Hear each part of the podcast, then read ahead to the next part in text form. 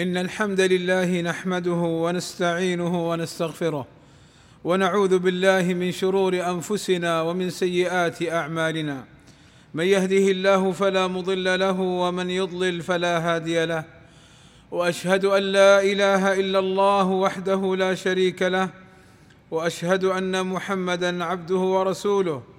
ألا وإن أصدق الكلام كلام الله. وخير الهدى هدى محمد. وشر الأمور محدثاتها وكل محدثة بدعة وكل بدعة ضلالة وكل ضلالة في النار. أما بعد فاتقوا الله عباد الله كما أمرنا بقوله يا أيها الذين آمنوا اتقوا الله حق تقاته ولا تموتن إلا وأنتم مسلمون. عباد الله إن ولي الأمر رجل بذل نفسه ووقته لرعاية مصالح أمته وتوفير سبل الراحة لهم ودفع المخاطر والسوء عنهم بإذن الله تعالى. فالواجب علينا تقديره واحترامه والسمع والطاعة له في غير معصية الله عز وجل. وقد علم بالضرورة من دين الإسلام أنه لا دين إلا بجماعة ولا جماعة إلا بإمامة ولا إمامة إلا بسمع وطاعة.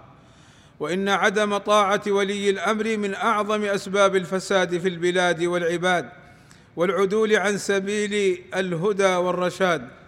وفي السمع والطاعة لولي الأمر مصالح منها انتظام الأمور وصلاح أحوال الناس ويأمن في دنياهم وينصف المظلوم ويردع الظالم وتأمن السبل. وقد أمر الله تعالى بطاعة ولي الأمر فقال سبحانه وتعالى يا أيها الذين آمنوا أطيعوا الله وأطيعوا الرسول وأولي الأمر منكم. فطاعة ولي الأمر واجبة لأمر الله تعالى بطاعتهم.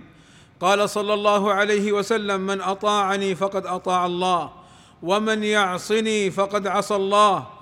ومن يطع الأمير فقد أطاعني ومن يعص الأمير فقد عصاني. وأمر صلى الله عليه وسلم بالسمع والطاعة لولي الأمر في كل الأحوال. قال صلى الله عليه وسلم عليك السمع والطاعة أي يجب عليك السمع والطاعة. عليك السمع والطاعة في عسرك ويسرك ومنشطك ومكرهك وأثرة عليك. أي في حال الرضا والسخط والعسر واليسر وقوله صلى الله عليه وسلم وأثرة عليك. أي لو أن الحاكم استأثر عليك بحق هو لك فعليك بالصبر والسمع والطاعة وعدم نزع اليد من الطاعة. وإن نظام الإقامة التي تعمل به الدولة يحفظ حقوق المواطنين والمقيمين فالواجب السير عليه وعدم مخالفته.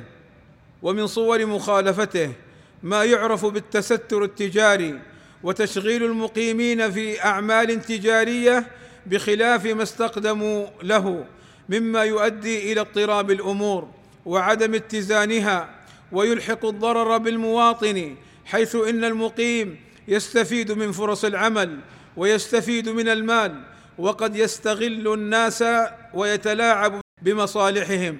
وضرر على المقيم من نواح أخرى مترتبة على إخلاله بالنظام والواجب على المسلم أن يحرص على الكسب الحلال من مصدره المشروع وأما التحايل والتلاعب على الأنظمة ومخالفة ولي الأمر فإنها تجعل كسبه حراما وماله حراما فانى يبارك له في المال.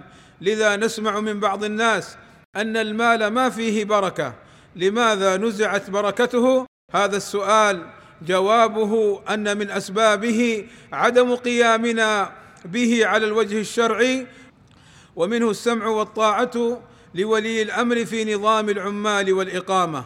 وقد فتحت الدولة خلال الجهات الرسمية المعنية فترة تصحيح لما وقع فيه بعض الناس من خطأ في نظام الإقامة.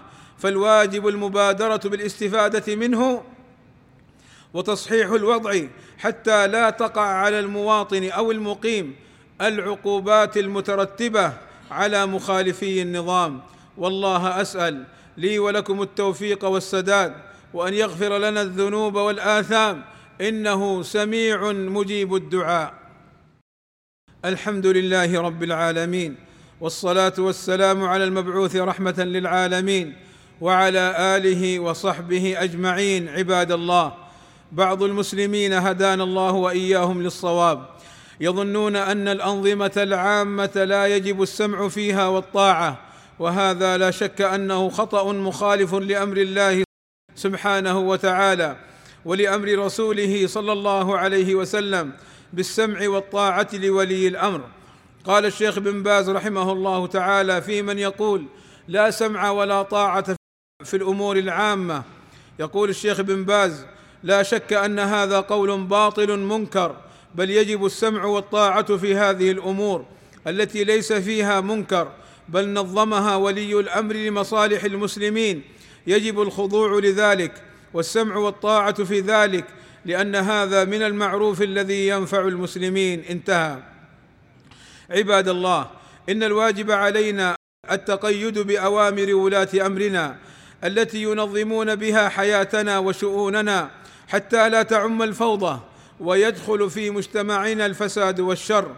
ومن ذلك التقيد بأنظمة ولاة أمرنا فيما يتعلق بالإقامات في الجوازات وأنظمة العمل. فالواجب على المواطن السعودي التقيد بذلك لأنه مأمور بطاعة ولاة أمره وعدم مخالفته. والواجب على غير السعودي التقيد بذلك لأنه دخل في هذه البلاد على أساس التقيد بالشروط والأنظمة فكيف يدخل ويتمكن من الدخول؟ ثم لا يلتزم بالأنظمة التي جعلها ولي الأمر لتنظيم حياة الناس.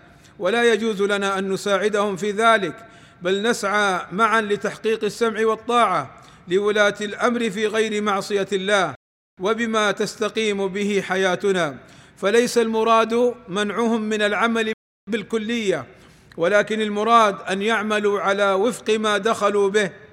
وأما أن يعملوا بخلاف ما دخلوا به فإنهم يضيعون فرص العمل والأموال على المواطنين الذين قد يشتكون من قلة العمل ومن قلة المال.